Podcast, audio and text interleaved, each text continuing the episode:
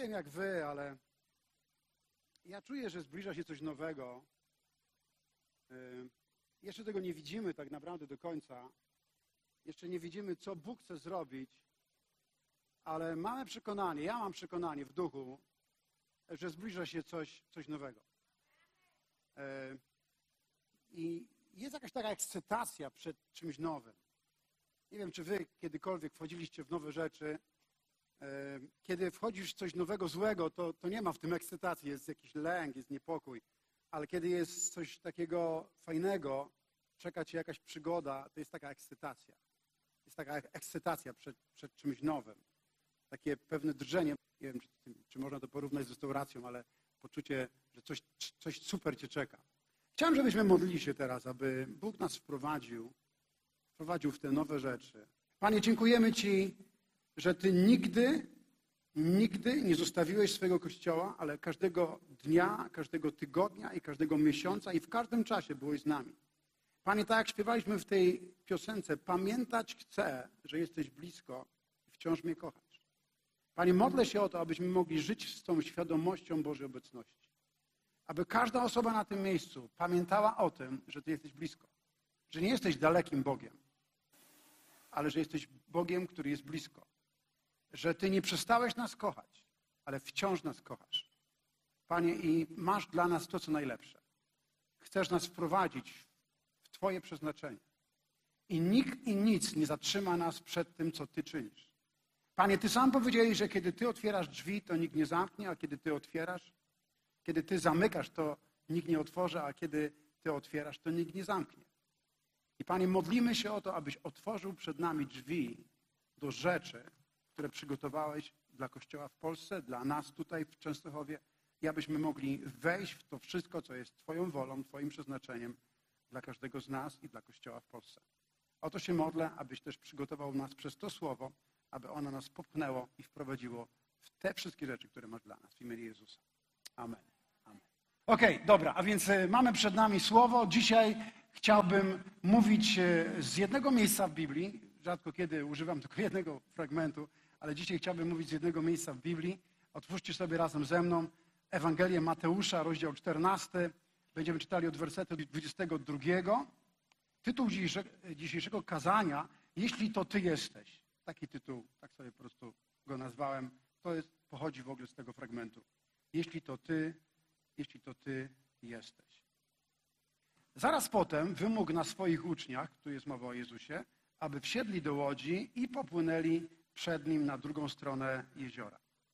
On miał zostać i rozpuścić lud, rozpuścić tłum. Gdy to uczynił, wszedł samotnie na górę, aby się pomodlić. Nastał wieczór. Był sam. Uczniowie zaś w łodzi, daleko od brzegu, walczyli z falami, ponieważ wiatr był przeciwny. Około czwartej nad ranem Jezus przyszedł do nich, szedł po falach. Gdy uczniowie zobaczyli go idącego po wodzie, przestraszyli się, myśleli, że to zjawa. Ze strachu nawet krzyknęli. Lecz Jezus zaraz ich uspokoił. Odwagi, przemówił. To ja jestem, nie bójcie się. Wtedy odezwał się Piotr. Panie, jeśli to Ty jesteś, każ mi przyjść do siebie po wodzie. Przyjdź, polecił. I Piotr wyszedł z łodzi, szedł po wodzie i zbliżył się do Jezusa. Jednak potężny wiatr przestraszył go i gdy zaczął tonąć, zawołał, Panie, ratuj mnie. Jezus natychmiast wyciągnął rękę i uchwycił go i powiedział, o małowierny, dlaczego zwątpiłeś? A kiedy, a kiedy weszli do łodzi, wiatr ustał. Ci zaś, którzy byli w łodzi, pokłonili mu się, naprawdę wyznali, jesteś synem Boga. Oto słowo Pana. Bogu niech będą dzięki. Aleluja. E, to jest słowo Pana, które, którym chciałbym się dzisiaj podzielić. Wierzę, że Duch Święty coś z niego weźmie i, i umieści w Twoim sercu, ożywi Twojego ducha, ożywi Twoje serce. Jest to ciekawa historia i pewnie można by całą książkę o niej napisać, dlatego że ma tak wiele aspektów. Ja dzisiaj chciałbym tylko w tym jednym przesłaniu, w tym jednym kazaniu na kilka rzeczy zwrócić Waszą uwagę. E, proszę, zwróćcie uwagę, że to nie jest historia o podejmowaniu ryzyka, ale historia o posłuszeństwie. Kiedy popatrzymy na, na Piotra, możemy powiedzieć, że to jest historia o jakimś szaleństwie jakiegoś gościa. O jakimś ryzykancie, który, który w czasie burzy, w czasie wichru, w czasie ogromnych fal zrobił coś absolutnie nierozsądnego i szalonego. Po prostu wyszedł z łodzi i chodził po wodzie. Ale chcę, żebyście nie patrzyli w taki sposób na tą historię. Chcę, żebyście popatrzyli na tę historię jako historia o posłuszeństwie. Historia o posłuszeństwie. I o tym, co posłuszeństwo może dokonać w naszym życiu. Można powiedzieć, że gdy czytam ostatnio Biblię i Stary i Nowy Testament, pokazuje mi zawsze jedną rzecz, że posłuszeństwo Bogu, posłuszeństwo Jego Słowu zawsze jest nagradzane przez Boga Jego przychylnością, Jego łaską. Gdziekolwiek nie popatrzysz, czy to Stary Testament, czy Nowy Testament, możemy widzieć, że posłuszeństwo jest nagradzane. Kiedy Bóg znajduje człowieka, który jest mu posłuszny, który odpowiada na Jego słowo, który odpowiada na Jego wyzwanie, to Bóg to nagradza. Chcę być takim człowiekiem. Chcę być człowiekiem żyjącym w posłuszeństwie. Bo wiem, że wtedy Bóg będzie ze mną. Wiem, że wtedy będę miał łaskę. Wtedy będę miał przychylność. Do czegokolwiek się nie, nie zabiorę i nie przyłożę do tego ręki, wiem, że Bóg da mi swoją przychylność. Chcę być posłusznym człowiekiem. Wiem, że posłuszeństwo nie jest jakimś modnym słowem. My nie lubimy tego słowa. Ono nam się jakoś różnie kojarzy. Ale wiemy, że na przykład rodzice zawsze nagradzają posłuszeństwo swoich dzieci. Kiedy mają posłuszne dzieci, wtedy chętnie je nagradzają. Ja myślę, że Ojciec w niebie również nagradza dzieci, swoje Boże dzieci, które są mu posłuszne. Amen? A więc chciałem zachęcić, żebyście popatrzyli w taki sposób na tą historię i, i żebyście nauczyli się czegoś od Piotra. Ja wiem, że Piotr jest szalony, ja wiem, że on był zawsze szalony, że był, był taką osobą, za którą trudno podążać, ale możemy się od niego dzisiaj czegoś nauczyć. Ok? A więc zapraszam wam tą, na tą przygodę z Piotrem. Zobaczcie, e, Piotr jako jedyny z apostołów miał doświadczenie chodzenia po wodzie. Nie wiem, czy jako jedyny w ogóle z ludzi, ale w tym czasie na pewno był prawdopodobnie pierwszą osobą w historii ludzkości, która chodziła, chodziła po wodzie. To tak jak, jak ta pierwsza osoba, która, jak Gagarin, pamiętacie, on się pojawił w kosmosie jakiś czas temu. Wszyscy o nim mówili. E, ja oczywiście nie porównuję Piotra z Gagarinem, ale e, myślę, że to był ktoś, kto zrobił po raz pierwszy coś niesamowitego. I żaden z uczniów, żaden z uczniów nie miał tego doświadczenia, które miał Piotr. Nie miał takiego doświadczenia. Oczywiście jest to związane z tym, że, że Piotr miał coś, co spowodowało, że Bóg pozwolił mu to zrobić. Pytanie jest takie, czy Piotr był bardziej doskonały od pozostałej jedenastki? Czy był bardziej święty od pozostałych od pozostałych apostołów. Halo. Hmm. Widzisz, y, ja nie myślę, że był bardziej święty albo bardziej doskonały od, od tych pozostałych apostołów. Tak naprawdę on był bardziej impulsywny niż inni. Chyba to on odciął ucho temu. Aby niebezpieczny był człowiek, bardzo niebezpieczny. E, ja, ja myślę, że on częściej, czy często mówił szybciej niż myślał. Taki był Piotr. Zauważyliście, że taki był Piotr? Szybciej się zapalał niż inni. I szybciej działał niż inni. Zazwyczaj był pierwszy. A zawsze, wiecie, zawsze ci, którzy są pierwsi, czasami też narozrabiają. Bo nie jest łatwo być pierwszym. Robisz zazwyczaj coś pierwszy raz. A więc miał jednak to coś, co spodobało się Jezusowi i co sprawiło, że Jezus pozwolił mu jako pierwszemu człowiekowi pokonać grawitację i chodzić po wodzie. Jest taka książka, która wiele lat temu pojawiła się Johna Odberga. Jeśli chcesz chodzić po wodzie, musisz wyjść z łodzi. Nie wiem, czy pamiętacie, czy to jest taka, taka niebieska okładka z łódką na, na okładce. I w tej książce John Odberg, o ile pamiętam tak się nazywał, powiedział coś takiego. wyjście z łodzi było darem Piotra dla Jezusa, a chodzenie po wodzi było darem Jezusa dla Piotra. Chodzenie po wodzie było darem Jezusa dla Piotra. Ciekawa myśl, że Piotr to, co zrobił, opuszczając łódź i wychodząc z łodzi, opuszczając uczniów i miejsce bezpieczeństwa, było darem Piotra dla Jezusa. Można powiedzieć, że nasze poświęcenie dla Niego jest dla Niego darem. Kiedy poświęcasz coś, robisz coś szalonego, nawet dla, według świata coś szalonego, jest to Twój dar dla Jezusa. A kiedy Bóg widzi, że dajesz taki dar, to Bóg to nagradza i On daje coś niezapomnianego, coś, o czym nigdy nie zapomnisz, coś, co jest, co jest absolutnym cudem. A więc jeszcze raz powiem, bo ta myśl mi się spodobała. Wyjście z łodzi było darem Piotra dla Jezusa, a chodzenie po wodzie było darem Jezusa dla Piotra. I jestem przekonany, że Piotr nigdy nie zapomniał tego daru, który Jezus mu dał, tego uczucia, które mu temu towarzyszyło. Że do końca swoich dni, nawet do tego momentu, kiedy odwrócony głową do góry był krzyżowany, to ten dar, to, e, to uczucie, które mu towarzyszyło, dawało mu siłę w życiu. On nigdy nie zapomniał tego. On nigdy nie zapomniał. Tak jak prawdopodobnie ty i ja nigdy nie zapomnimy jakiegoś cudu, jakiegoś uzdrowienia, jakiegoś działania ponadnaturalnego, w którym mieliśmy udział, jeśli mieliśmy w nim udział. Pomyśl o tym.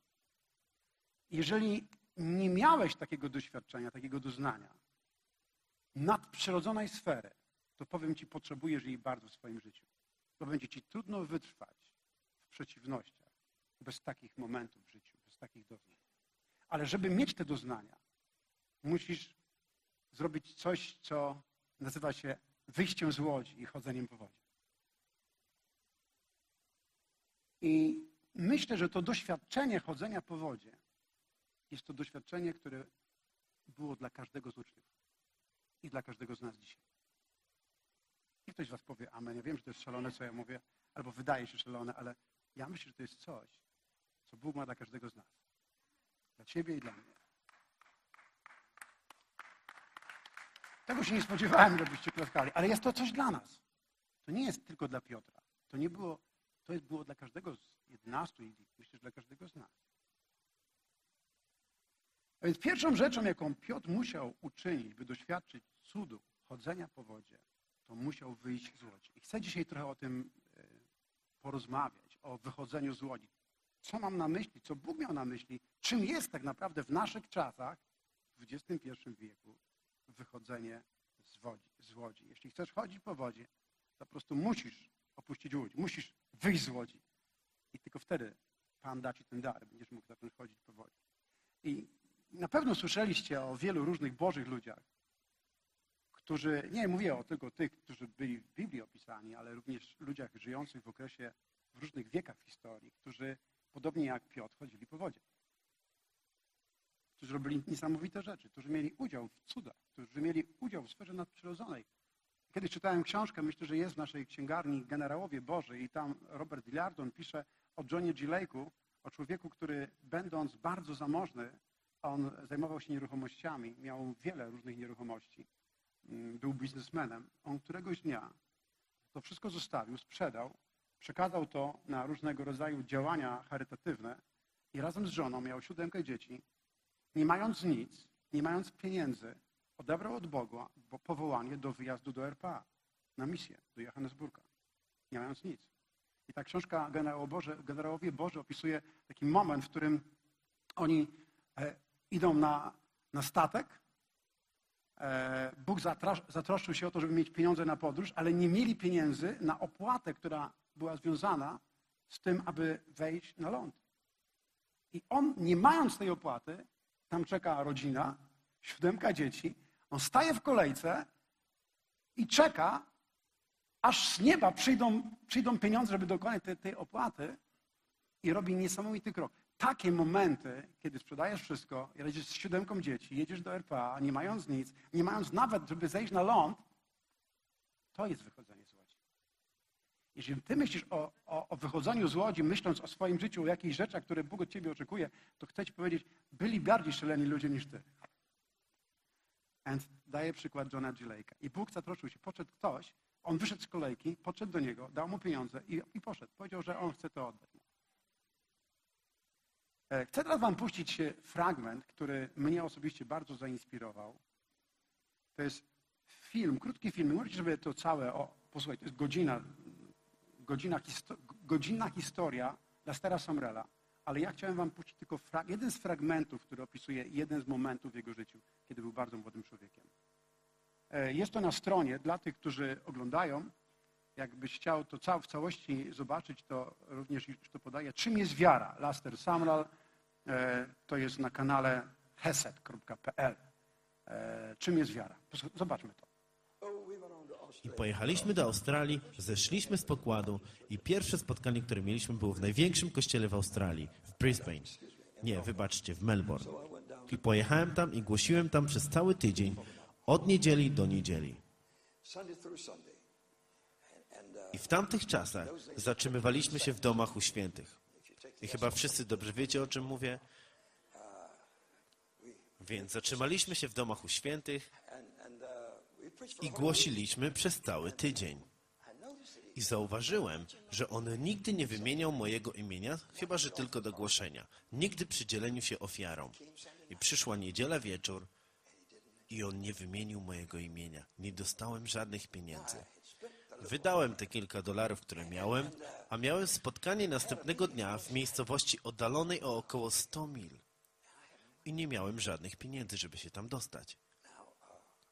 I płakałem całą noc. Kiedy masz 20 lat, to jest w porządku płakać całą noc. I później powiedziałem Bogu, myślę, że Bóg lubi, kiedy tak mówimy. I powiedziałem, Boże, chcę Ci coś powiedzieć. I powiedziałem tak, umrę w tym pokoju i nie wyjdę stąd, aż Ty nie przyniesiesz mi biletów. I nie wyjdę na ulicę i powiem, bilet, bilet, bilet, kto ma bilet?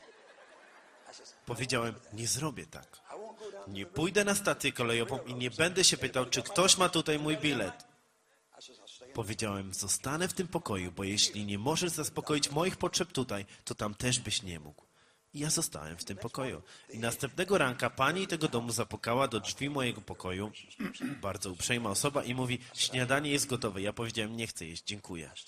I zostałem w tym pokoju zamknięty na klucz. I ja powtarzałem Bogu, Ty powołałeś mnie, żebym jeździł po całym świecie i głosił. To jest moje pierwsze miejsce i tak jak ostatnim razem nie dostałem żadnych pieniędzy.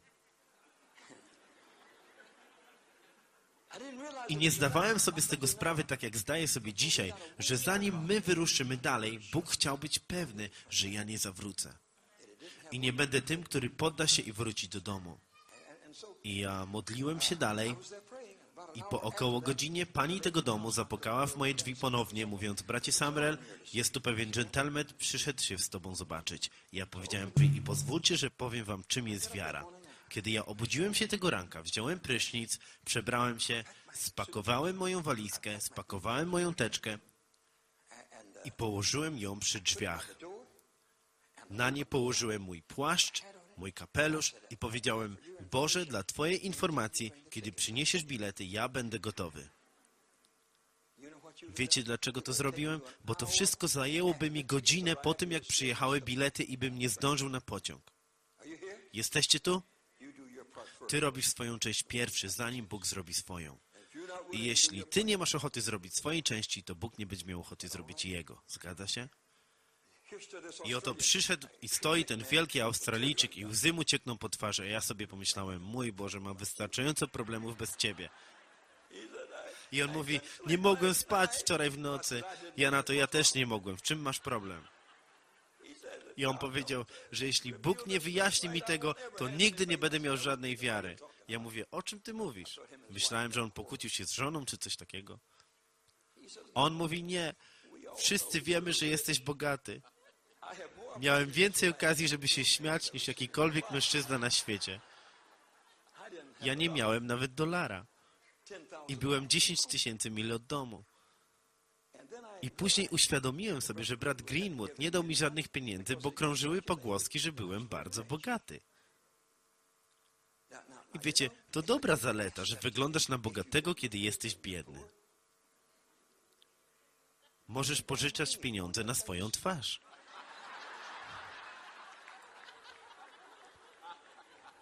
I bought a TV W taki sposób kupiłem stację telewizyjną. Tak.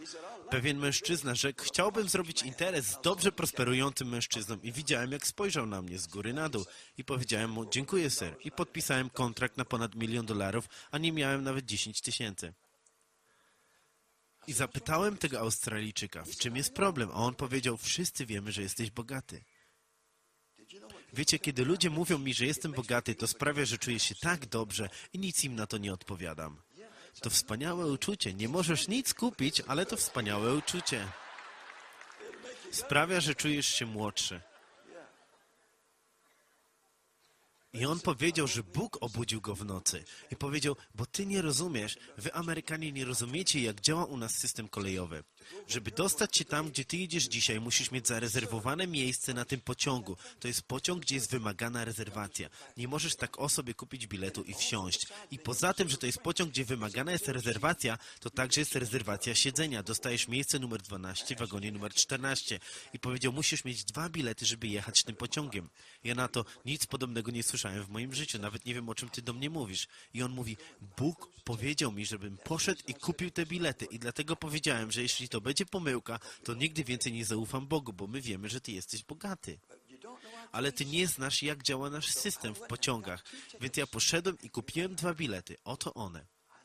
Ja powiedziałem, dzięki Bogu, halleluja Panu Bogu. I on wziął moją walizkę, ja wziąłem moją teczkę i byliśmy dwoma najszczęśliwszymi ludźmi na świecie. Kiedy się żegnaliśmy na stacji kolejowej, bracie, my machaliśmy dwoma rękoma do siebie nawzajem. I powiesz dlaczego? Za to, co on usłyszał od Boga. Ja nie miałem żadnego biletu. Ja usłyszałem od Boga, powiedziałem, że nie opuszczę tego pokoju, dopóki nie pojawią się bilety. I nie wyjdę z tego pokoju. Przyniesiesz je tutaj, albo umrę tutaj. To właśnie nazywamy zdecydowaniem. Kiedy ufasz Bogu w taki sposób, to On stanie na rzęsach dla ciebie. Kiedy ty nie zaczynasz mówić o tym, że się poddasz, że wrócisz do wystarczy. domu, że znajdziesz sobie pracę, zarobisz trochę Możecie więcej posłuchać sobie na YouTubie. My wszyscy lubimy słuchać takich historii o cudach, o, o ludziach, którzy byli w taki niesamowity sposób używani, ale trochę trudniej nam jest zapłacić cenę posłuszeństwa, którą ci ludzie musieli zapłacić w swoim życiu. Wiecie, mnie fascynuje wymiar nadprzyrodzony w Królestwie Bożym. Dlatego, że to jest dokładnie sposób, w jaki Bóg chce, aby każdy z nas żył. Biblia mówi, sprawiedliwy z wiary będzie żył. Jeżeli się cofnie, moja dusza nie będzie miała w nim upodobania.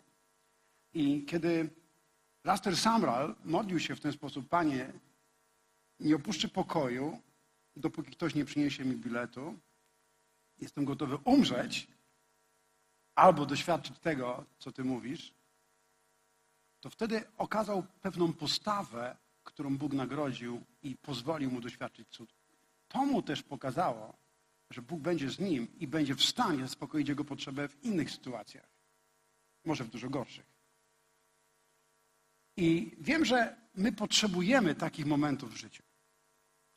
Historia, o której czytamy dzisiaj, historia Piotra chodzącego po wodzie, to nie jest historia, która pokazuje nam szaleństwo Piotra, to jest raczej historia, która pokazuje nam posłuszeństwo Piotra. I chciałbym, żebyście mogli to uchwycić, że Bóg nie oczekuje od nas działania w oparciu o, o jakieś e, emocje, o jakieś impulsy, ale Bóg oczekuje od nas działania w oparciu o posłuszeństwo Jego Słowo. Chcę, żebyście to uchwycili. To nie jest historia, która pokazuje nam impulsywnego Piotra, który działa w oparciu o impuls, ale Piotra, który mówi tak, jeśli to Ty jesteś Panie, to każ mi przyjść. On nie działa emocjonalnie, on działa w oparciu o Słowo. On daje nam lekcję, on daje nam pewien przykład. Mówi, że tak naprawdę Ty i ja potrzebujemy mieć tą pewność, że Bóg do nas mówi. Potrzebujemy działać w oparciu o Jego Słowo. Jeśli to Ty jesteś, Panie, musimy mieć pewność, że za czymś stoi Bóg. Musimy mieć pewność, że Bóg nas do czegoś prowadzi. Bo jeżeli On nas do tego nie prowadzi, a jesteśmy tylko nakręceni przez YouTube, nakręceni przez kazania, przez książki i zaczynamy działać w oparciu o emocje, a nie w oparciu o Słowo, to możemy popaść w problemy i mieć pretensje do Boga i do ludzi, że nam nie pomagają. Bóg nie chce, abyś działał w oparciu o emocje, Bóg nie chce, abyś działał w oparciu o jakieś impulsy. Bóg chce, abyś działał w oparciu o słowo, abyś był człowiekiem, który żyje tak jak Piotr. Jeśli to ty jesteś, Panie, to jest ważne. Jeśli to ty jesteś, musisz się upewnić, że Bóg do ciebie mówi. Musisz mieć pewność, że Bóg ci coś każe zrobić. I jeżeli jesteś pewny, że Bóg jest w tym, co mówi do ciebie, to możesz zrobić wszystko. Możesz wtedy zrobić wszystko. Widzisz, każde wyjście z łodzi łączy się z trzema rzeczami. Chcę, żebyście notowali, oczywiście fajnie, że notujemy, to jest dobra praktyka, zwyczaj na całym świecie chrześcijanie notują zawsze w czasie kazań. Więc pierwsza rzecz, to pi- pierwszą rzeczą, z którą łączy się wychodzenie z łodzi, to jest okazanie posłuszeństwa Jezusowi i Jego Słowu. To znaczy, że musisz Go usłyszeć, a potem musisz okazać posłuszeństwo. Nie możesz okazać posłuszeństwo Słowu, którego nie słyszysz. Musisz to usłyszeć. To jest pierwsza rzecz. Nigdy nie będziesz chodził po wodzie w oparciu o swoje emocje i impulsy. Musisz żyć w oparciu o usłyszane słowo. A więc po pierwsze, okazanie posłuszeństwa Jezusowi Jego słowu. Po drugie, jest to umieranie dla swego ja. Drugą rzeczą, która musi mieć miejsce, to jest umrzeć. Musisz umrzeć dla swojego ja. Jest to związane z opuszczeniem strefy komfortu. Jeżeli nie chcesz opuścić strefy komfortu, to nigdy nie będziesz chodził po wodzie. Sorry, ale taka jest rzeczywistość, taka jest prawda. A więc to się wiąże po prostu z opuszczeniem strefy komfortu. I w końcu trzecia rzecz, z którą wiąże się chodzenie po wodzie, to jest wytrwanie w przeciwnościach. Dlatego, że chodzenie po wodzie wcale nie wiąże się z chodzeniem po czerwonym dywanie. Chodzenie po wodzie zawsze będzie związane z przeciwnościami. Jeżeli nie jesteś gotowy na przeciwności nie jesteś gotowy wytrwać w przeciwnościach, nie próbuj wychodzić z łodzi. Będziesz musiał wytrwać w przeciwnościach. Trzy rzeczy, pamiętacie? Pierwsze, okazanie posłuszeństwa swojemu słowu Pana. Po drugie, potrzebujesz e, wyjść ze strefy komfortu i wytrwać w przeciwnościach. To są trzy rzeczy, które, które każdy z nas musi na nie być gotowy, jeśli chce chodzić po, po wodzie. Gdy okazujesz posłuszeństwo Jezusowi, tak naprawdę wtedy wychodzisz, wchodzisz w taki wymiar nadprzyrodzony i Bóg umieszcza cię ponad tym, co naturalne. I to jest dokładnie to, co Bóg chce, abyśmy, w czym chce, abyśmy żyli. Życie w Królestwie Bożym jest to życie w sferze ponadnaturalnej. Kiedy czytamy dzieje apostolskie, kiedy czytamy listy, kiedy czytamy Ewangelię, to widzimy, że Jezus i Jego apostołowie żyli w sferze nadprzyrodzonej. Kościół jest powołany do życia w sferze nadprzyrodzonej. Jeśli przestajemy żyć w tej sferze, to znaczy, że my zaczynamy, rozmijamy się z Bożym planem dla naszego życia, z tym, co Bóg dla, przygotował dla nas.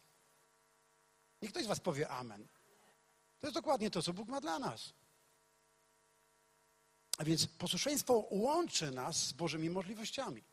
Można powiedzieć, kiedy okazujesz posłuszeństwo, to jesteś połączony, to jakby coś klika. Bóg łączy cię z Bożymi możliwości- możliwościami, z Jego mocą, z Jego zasobami, z Jego namaszczeniem.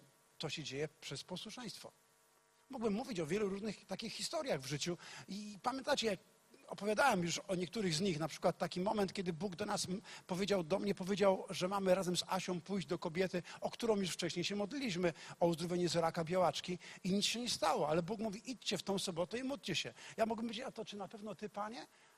Ale ja to słyszałem tak wyraźnie, że ja wiedziałem, że to Bóg. I my odpowiedzieliśmy posłuszeństwem, mimo że wcześniej mieliśmy porażkę. Mimo że wcześniej nic się nie wydarzyło, ale poszliśmy i to zrobiliśmy. I to pozwoliło mi doświadczyć chodzenia po wodzie. Wtedy naprawdę wiem, poznałem to uczucie, to znaczy chodzenie po wodzie. A więc w Jezusie sfera nadprzyrodzona Królestwa Niebios została połączona ze sferą naturalną Królestwa Ziem- Ziemskiego.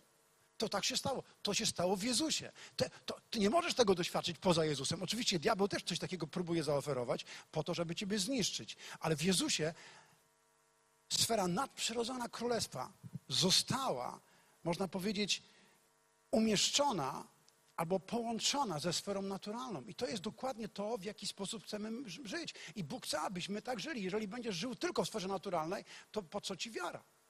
Halo? Jeżeli tylko żyjesz w sferze naturalnej, w oparciu o to, co widzisz, co słyszysz, co możesz dotknąć, co logicznie sobie poukładasz, to po co ci wiara? To nie jest Boży plan dla nas.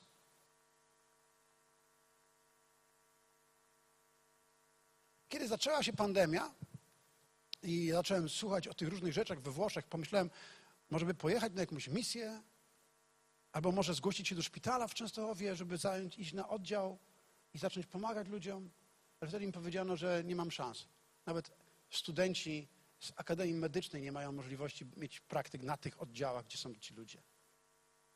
Ale pomyślałem, Asia mi tak powiedziała, czy to jest twój impuls, twoje emocje, twoje szalone pomysły, czy Bóg tego chce? A, i to było bardzo mądre. Jeśli to ty, panie, to każ mi, a ja pójdę. A jeśli to kmiecik, to lepiej nie idź tam, bo się wpakujesz w problemy. Jeśli to ty, panie, potrzebujemy zawsze mieć to pytanie zadać sobie, zanim coś zrobimy. Jeśli to ty, panie, jeśli to ty, panie, ob- obróć się do kogoś i powiedz mu, jeśli to ty, panie. Jeśli to ty, panie. Wiesz, to jest ważne, żebyśmy mieli tą pewność, że to on, że to on, że to on. A więc to jest klucz do chodzenia po wodzie. Jeśli to ty, panie. Jeśli to ty, panie. Jeśli to ty, panie. Jeśli to ty, panie. Ja muszę mieć tą pewność, że to ty, panie. Wiecie, kiedy ten budynek zaczęliśmy budować, to wiedzieliśmy, że to pan. Nie, nie zaczęliśmy robić tych szalonych rzeczy w oparciu o pragnienia, ale w oparciu o słowo. Niektórzy z was, którzy byli blisko wtedy, na przykład Mariusz, pamiętacie różnego. Ja, ja, ja teraz czytałem notatki, chyba dwa czy trzy dni temu, notatki z tych różnych momentów.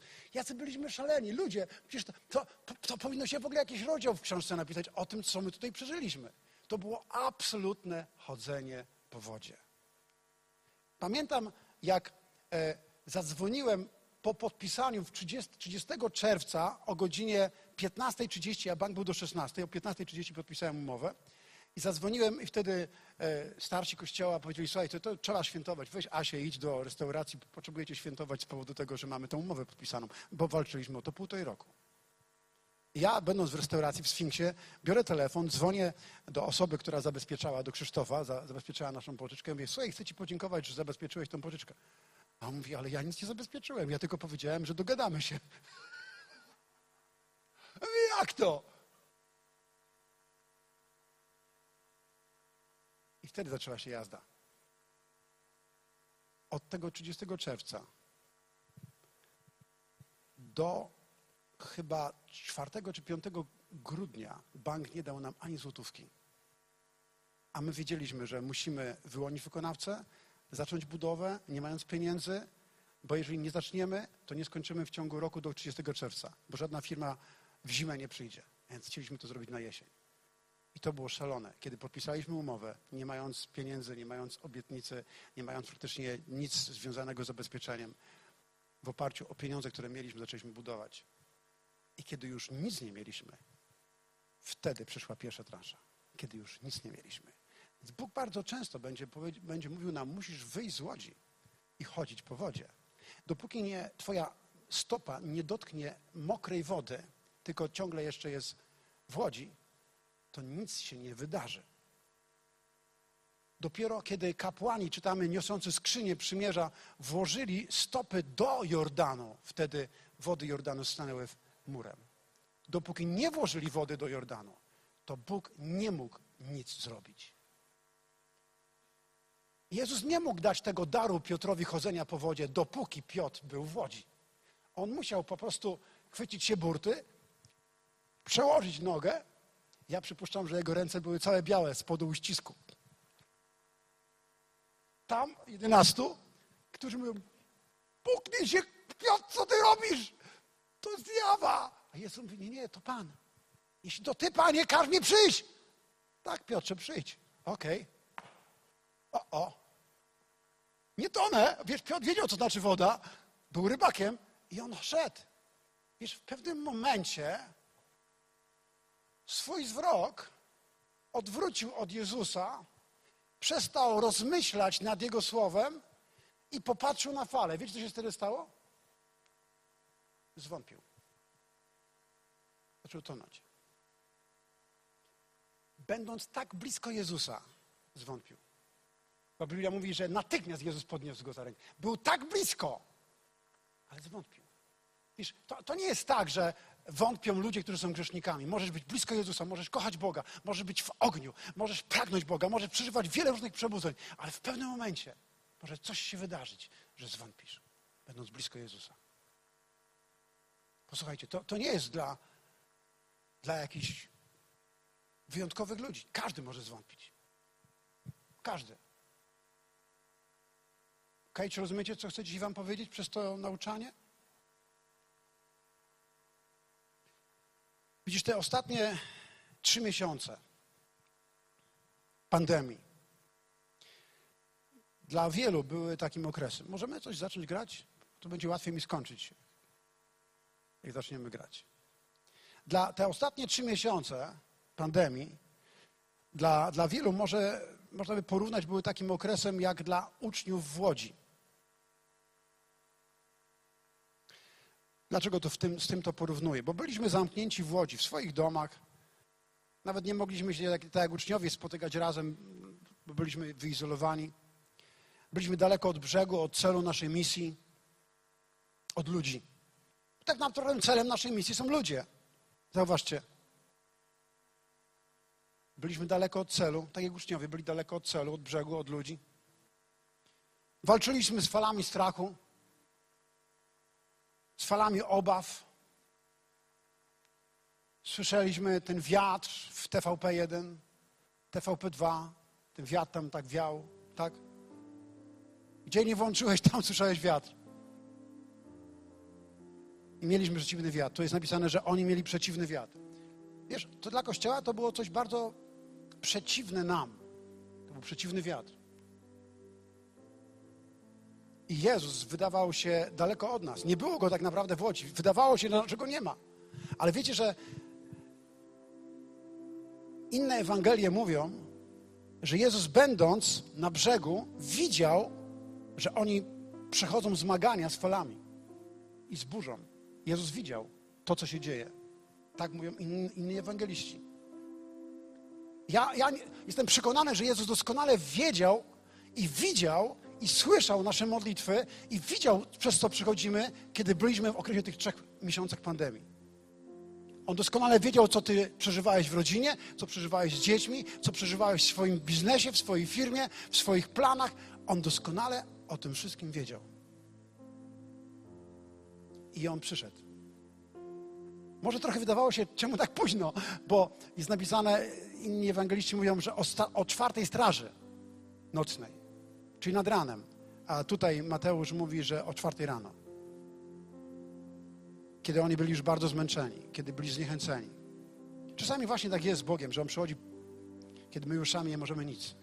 Kiedy jesteśmy bezsilni. Kiedy musimy Mu zaufać. Wiecie, Kościele, dopóki jeszcze ciągle czujemy się tak silni, że myślimy, że zdobędziemy świat, zbawimy Częstochowę, to Bóg prawdopodobnie nie będzie mógł w pełni zacząć działać. Musimy się trochę poczuć słabi. Musimy trochę poczuć, że jesteśmy bezsilni. Wiecie, jest takie miejsce, wczoraj czytałem o tym w Jakuba, które nabrało zupełnie nowego znaczenia dla mnie, kiedy go przeczytałem. E, W ogóle to może nie jest związane z tym fragmentem, myślałem, że tylko o- z tego będę czytał, ale zobaczcie, w Jakubie jest napisane takie miejsce, w którym, w którym czytamy Teraz słowo do was, którzy mówicie Dziś lub jutro udamy się do tego oto miasta, będziemy tam pracować przez rok, prowadzić handel i czerpać zyski. A przecież nawet nie wiecie, co wam przyniesie jutro. Czym jest wasze życie? Jesteście jak mgła, która pojawia się na chwilę, a następnie znika. Powinniście raczej mówić, jeśli Pan pozwoli, to dożyjemy i zrobimy to lub owo. Wy tymczasem chełpicie się zarozumiale. Wszelka tego rodzaju chępliwość jest niewłaściwa.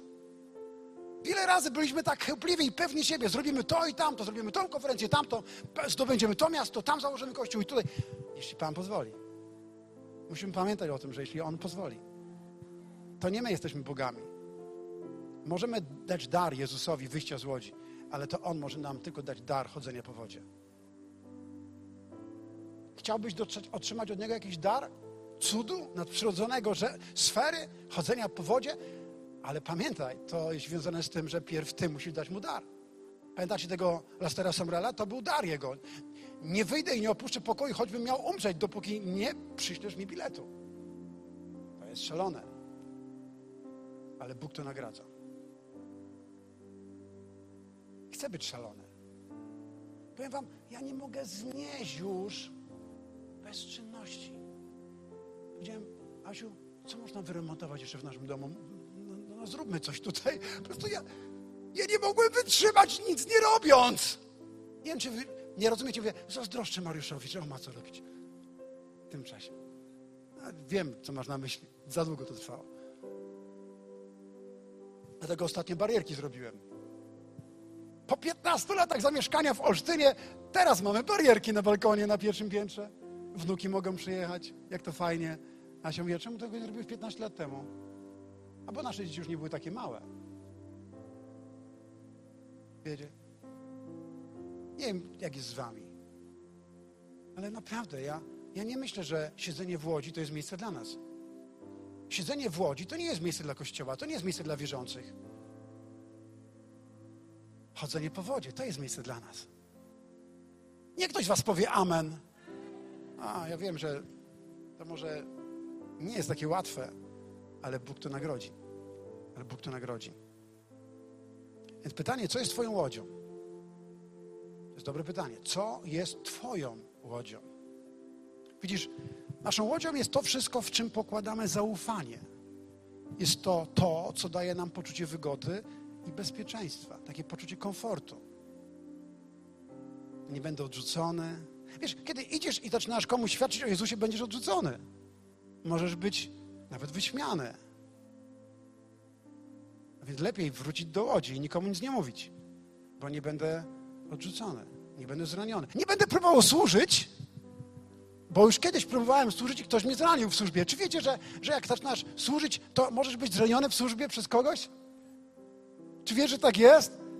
Czy zdarzyło ci się kiedyś, że zostałaś dotknięta, zraniona przez ludzi, z którymi służyłaś razem Panu Jezusowi? Ty nie pamiętasz, masz sobą pamięć, ja wiem. Ale moja żona ma świetną pamięć. Ona pamięta takie momenty. A, tak, moje wszystkie grzechy, na, nawet sprzed 30 lat wszystkie pamięta. No jest, przebaczyła, ale pamięta. Czy wiecie, co wam powiedzieć? Tak, tak naprawdę jest w życiu. Musimy być na to gotowi. A więc widzisz,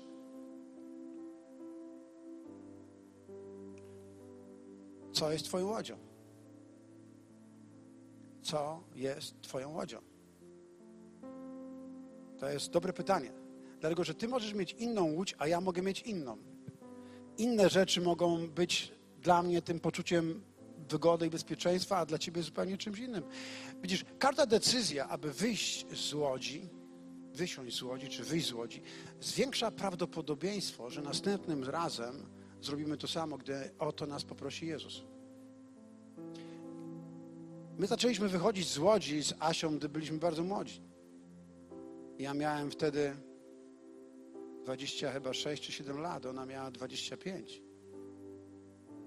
Może 24. Nie, nie, może 13 miałeś, jakkolwiek. Ale wiesz, widzisz, kiedy robisz to raz, drugi, trzeci, to prawdopodobnie, gdy o coś ci poprosi Jezus, będzie ci łatwiej to zrobić. Z kolei z drugiej strony, każda decyzja, aby zostać w łodzi, kiedy Jezus o to daje ci tą możliwość, żeby wyjść z łodzi, to zamiast odpowiedzieć na wyzwanie, ty zostajesz z łodzi, albo można powiedzieć, ignorujesz Boży głos, to to sprawia, że z każdym następnym razem, kiedy Bóg do ciebie mówi, to Jego głos staje się cichszy, a w końcu przestajesz Go w ogóle słyszeć. Tak to się dzieje. A więc jeżeli odpowiadasz na Jego zaproszenie, aby wyjść z łodzi, to za każdym razem będzie ci łatwiej. A za każdym razem, kiedy ignorujesz Jego głos, kiedy mówi wyjdź, to jestem ja, tak, przyjdź do mnie. I ty to ignorujesz, ty po prostu nie odpowiadasz na ten głos, na te Boże wyzwanie. Za każdym razem będzie coraz trudniej wyjść, poza tym będzie coraz trudniej ci usłyszeć i w końcu nie będziesz już słyszał. Jeżeli od dłuższego czasu nie słyszysz już, przyjdź do mnie, zrób to, idź, uczyń tamto, daj tam, podziel się z tym czy z tamtym. To znaczy, że możliwe, że był taki moment, że zignorowałeś jego głos. i potrzebujesz to zakończyć, potrzebujesz to zatrzymać, potrzebujesz odpowiedzieć na Boży głos. Amen? A więc chodzenie po wodzie niekoniecznie może oznaczać fizyczne chodzenie po wodzie. Ja kiedyś próbowałem, na, na basenie wie, poćwiczę chodzenie, ale nigdy mi się nie udało. Za każdym razem tonąłem. Wiecie, żartuję, bo Piotr poszedł, jeśli to Ty jesteś, Panie, to każ mi przyjść. Ja chodziłem, bo trenowałem chodzenie. A więc chodzenie po wodzie oznacza robienie czegoś, czego nie mógłbym zrobić bez Bożej mocy, bez Bożego działania. Tym jest chodzenie po, po wodzie. Robienie czegoś, czego nie mogę zrobić, jeśli On nie zadziała. Nie moglibyśmy tego wybudować, gdyby On nie zadziałał. To było chodzenie po wodzie. A więc podam tam. Ha, wszystko mi się powyłączało. E, podam takich cztery rzeczy i będziemy za chwileczkę już kończyli modlitwą. Czym może być chodzenie po wodzie dla ciebie? Na przykład, gdy podejmujesz ryzyko opowiedzenia komuś swojego świadectwa o nawróceniu, o zbawieniu, o uzdrowieniu, podzielenia się z kimś dobrą nowiną o Panu Jezusie. Jedziesz samochodem, jedziesz pociągiem, jedziesz samolotem, lecisz samolotem i, i czujesz, że powinnaś podzielić się z kimś, ale ty czujesz się tak wygodnie, albo zmęczony, albo czujesz się, że nie masz ochoty. A Bóg mówi: powiedz, podziel się swoim świadectwem. Zdarzyło ci się to kiedyś? W autobusie. O, ta osoba, słyszysz, jak ona opowiada ko koleżance albo komuś tam, opowiada o swoich chorobach, słabościach, a ty czujesz, że Bóg mówi, powiedz mu, że mamy pokoju uzdrowienia, że możemy się o niego modlić, że u nas w kościele się modlimy o ludzi, albo podziel się swoim uzdrowieniem. Może ta osoba będzie mogła przyjść do Jezusa, ale mówisz, nie, nie, nie, zostanę w Łodzi. A może mnie wyśmieją, a potem powiedzą mi, czy się czepiam. Czy wiesz, każdego dnia mamy możliwość wyjść z Łodzi w takich rzeczach, jak podzielenie się świadectwem, opowiadanie ludziom o Jezusie. Myślę, że oni już potrzebują tego. Ludzie tego potrzebują w Częstochowie. Niech ktoś z Was powie Amen, będzie mi łatwiej skończyć. Drugie na przykład to jest hojne dawanie. Szczególnie gdy, kiedy sam mam potrzeby. Kiedy Bóg mówi Ci, żebyś się podzielił, żebyś siał, żebyś dawał w miejscu, kiedy Ty jesteś w potrzebach. Wiesz, to jest czasami tak, jak z tą ubogą wdową, której Eliasz, Eliasz mówi, przynieś mi wodę. Ona mówi, nie ma żadnego problemu, ale z chlebem? mam już resztkę. Jak to zjem, to ja chyba już umrę. Ale Bóg powiedział jej to, aby uczyniła, aby jej pomóc. Bóg nigdy nie oczekuje od ciebie czegoś, co tak naprawdę nie ma być darem dla ciebie. On chce, żebyś coś zrobił, bo ma przygotowany dar. I chce błogosławić cię i zaspokoić twoje potrzeby. Dlatego, kiedy masz potrzeby, potrzebujesz dawać. Potrzebujesz siać ziarno. Robią to wszyscy rolnicy na całym świecie. A więc kiedy zaczynasz siać, mimo że ty masz potrzeby, to wtedy wychodzisz z łodzi. Tym jest wychodzenie z łodzi. Nie dajemy wtedy, kiedy my już mamy aż tak dużo, bo nigdy nie dojdziesz do tego miejsca. Gdy podejmuję ryzyko nowej służby i podejmuję wyzwanie robienia czegoś, czego nigdy nie robiłem, to wtedy wychodzę z łodzi. Kiedy zaczęliśmy ta, zaczęła się pandemia i musieliśmy zacząć nagrywać do kamery, zacząć mówić do. Nie, nie jak teraz, mówię do Was, ale mówić do ludzi, kiedy nie ma nikogo. To było zupełnie nowe doświadczenie. Zupełnie nowe doświadczenie, mówić do kamery. Ale musiałem decydować się, aby podjąć się tego wyzwania. Zawsze, kiedy to robisz, to Bóg przychodzi i pomaga. Ale musisz wyjść z łodzi. Musisz zrobić ten krok. Musisz okazać posłuszeństwo, zrobić coś, co wiesz, że w tym momencie jest potrzebne. I Bóg mówi: Chcę, abyś to zrobił, przyjdź do mnie. W końcu, kiedy podejmuję ryzyko, aby użyć duchowego daru, każdy duchowy dar używamy w oparciu o wiarę. Na przykład prorokowanie jest stosownie do wiary. Uzdrowienie jest związane z wiarą. Każdy z darów, który Bóg nam dał, każdy dar łaski związany jest z tym, że musisz mieć wiarę, że Bóg będzie z tobą, będzie działał. Ten dar coś uczyni w życiu ludzi, kiedy nim usługujesz. A więc usługiwanie duchowym darem jest związane z wyjściem z łodzi. Dlatego, że ty nigdy nie wiesz, czy, czy Bóg odpowie od razu, czy nie. A co, jak ludzie zareagują. A więc usługiwanie duchowym darem, udzielanie, usługiwanie duchowym darem jest również związane z wychodzeniem z łodzi. Dlatego, że musisz być gotowy na krytykę, musisz być gotowy na niepowodzenie, musisz być gotowy na to, że zobaczysz przeciwności. Pamiętam taki moment w moim życiu, kiedy e, modliłem się w Malborku, to było e, jakaś szkoła uzdrowienia albo seminarium uzdrowienia i, i Bóg powiedział mi, żeby zanim zacznę modlić się o inne osoby, żeby pokazać im, że Bóg uzdrawia i że On jest lekarzem. Nie człowiek, ale Bóg. I zazwyczaj, kiedy modlisz się o choroby, które są niewidoczne, które, żeby sprawdzić, to potrzebne są badania, to wtedy ludzie nie mogą zobaczyć, czy coś się stało, czy nie. Ale kiedy na przykład widzą krótsze nogi, kiedy widzą jakieś skrzywienia sk- i deformacje, które się zmieniają, od razu mogą zobaczyć, że to Bóg. I kiedy, kiedy miałem ludziom powiedzieć o tym, żeby wyszli ludzie, którzy mają problemy z kręgosłupem, albo osoby, które mają krótsze nogi, wyszło około 30 osób. I z tego myślę, że około 20, co najmniej 20 osób mogło mieć krótszą nogę. I wtedy Duch Święty do mnie powiedział: Nie kładź na nich rąk, jak to zwykle robiłeś wcześniej. Nie kładź na nich rąk. Po prostu niech oni to sprawdzą i po prostu w modlitwie pomódlcie się i przemów do tych wszystkich skrzywień kręgosłupa i do tych chorych, do tych krótszych nóg. Bóg powiedział przemów. Ale ja nie potrafiłem mu zaufać i nie zrobiłem tego. Mimo, że słyszałem wyraźnie w duchu. Przemów, pomódl się. Niech ludzie zobaczą, że ja jestem lekarzem i ja tego nie zrobiłem. I podszedłem do każdej z tych osób i położyłem ręce. Potem efekty były takie, jak się spodziewałem. Wielu, wielu w zasadzie tylko dwie osoby nie miały, miały taką samą, taką samą długość nóg, czyli nie, nie miały równych, a wszystkie inne zostały uzdrowione w jednym momencie. Ale ja byłem nieposłuszny.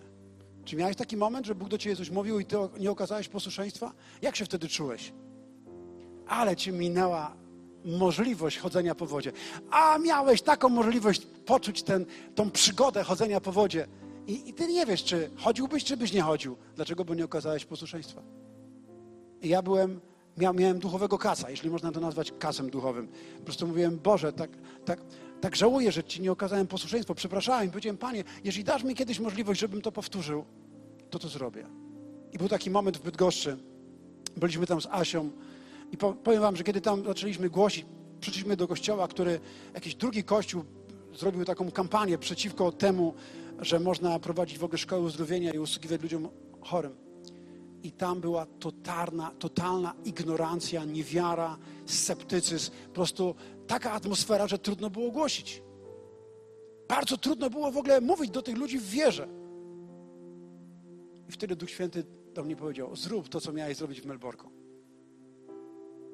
Powiedz, żeby wyszły wszystkie osoby, które mają problemy z kręgosłupem, mają bóle, i wybierz z nich te, które są, które mają e, krótsze nogi, ale nie rób to ty, tylko niech to zrobi pastor. Więc poprosiłem, żeby pastor to zrobił i wybraliśmy cztery osoby. Jedna z nich miała długość około 5 cm, różnica między jedną nogą a drugą około 5 cm. I nie wiedziałem, że pastor w ogóle ma problem z tym, że on w to w ogóle nie wierzy, że taki sposób Bóg może działać. I on mówi, oby tylko on nie robił takich czarów z tymi nogami. Ale ja tego nie zrobiłem. Po prostu powiedziałem, niech to pastor sprawdzi. I były cztery osoby, które miały bardzo wyraźne różnice między długością jednej a drugiej nogi. I pastor to sprawdził. I spytałem się ludzi, czy chcecie, żeby położyć na nich ręce, czy chcecie, żebyśmy nie kładli na nich rąk, tylko poprosimy Pana Boga, aby On to zrobił. I ludzie powiedzieli, tak, zróbmy to w ten sposób. Niech to Bóg dotnie ich. Bez składania rąk człowieka. I wtedy pomodliliśmy się. Potem pastor wziął te osoby. I wszystkie miały idealnie proste, równiutkie nogi. I wtedy ludzie wiedzieli, że to Jezus. Wiecie, my potrzebujemy dojść do tego miejsca, w którym doszli uczniowie w tej historii Ewangelia Mateusza, 14 rozdział. Ci zaś, którzy byli w Łodzi, pokłonili mu się i powiedzieli, wyznali, naprawdę jesteś Synem Boga. Oni mu się pokłonili i powiedzieli, naprawdę jesteś Synem Boga. Dlaczego oni to zrobili?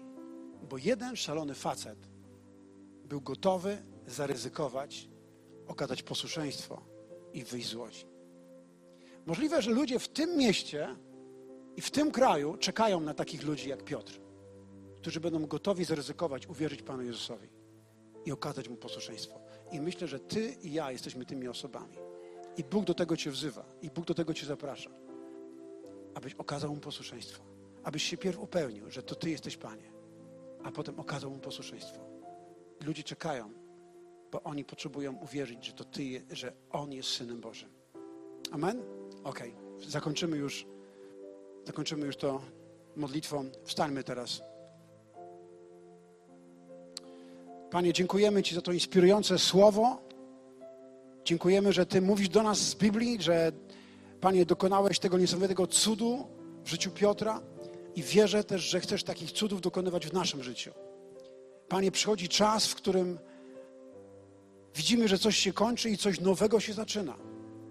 I teraz modlę się o każdą osobę na tym miejscu. Modlę się o każdą osobę, która nas ogląda, czy to w telefonie, w, a w tablecie, czy ogląda nas w komputerze. Panie, modlę się teraz, Panie, abyś dotknął się tych ludzi. Modlę się, abyś objawił im swoją potężną moc, abyś, Panie, zachęcił ich, dotknął ich życia, aby byli gotowi wyjść ze swojej łodzi, aby ją gotowi byli opuścić i zacząć chodzić po wodzie, Panie. I modlę się, abyś wielu osobom pozwolił doświadczyć nadprzyrodzonej sfery, abyś ludziom pozwolił doświadczyć tego, że Ty jesteś Synem Bożym, że jesteś Bogiem, który ma wszelką władzę i ma wszelką moc. Ojcze, o to się dzisiaj modlę w imieniu Pana Jezusa. Panie, to już jest czas, aby na nowo doświadczać Ciebie, ale to już jest czas, aby okazać posłuszeństwo. I modlę się teraz, abyś powołał ludzi, abyś wzbudził tutaj, Panie, ludzi, którzy są gotowi jak Piotr. Panie, zaufać Tobie, uwierzyć, zaryzykować, okazać posłuszeństwo. I Panie, wierzę w to, Panie, że kiedy oni ten dar uczynią dla Ciebie, to Ty dokonasz wiele cudownych rzeczy dla ich życia. O to się modlę dzisiaj w imieniu Pana Jezusa. Amen. Amen. Amen. Halleluja. Halleluja.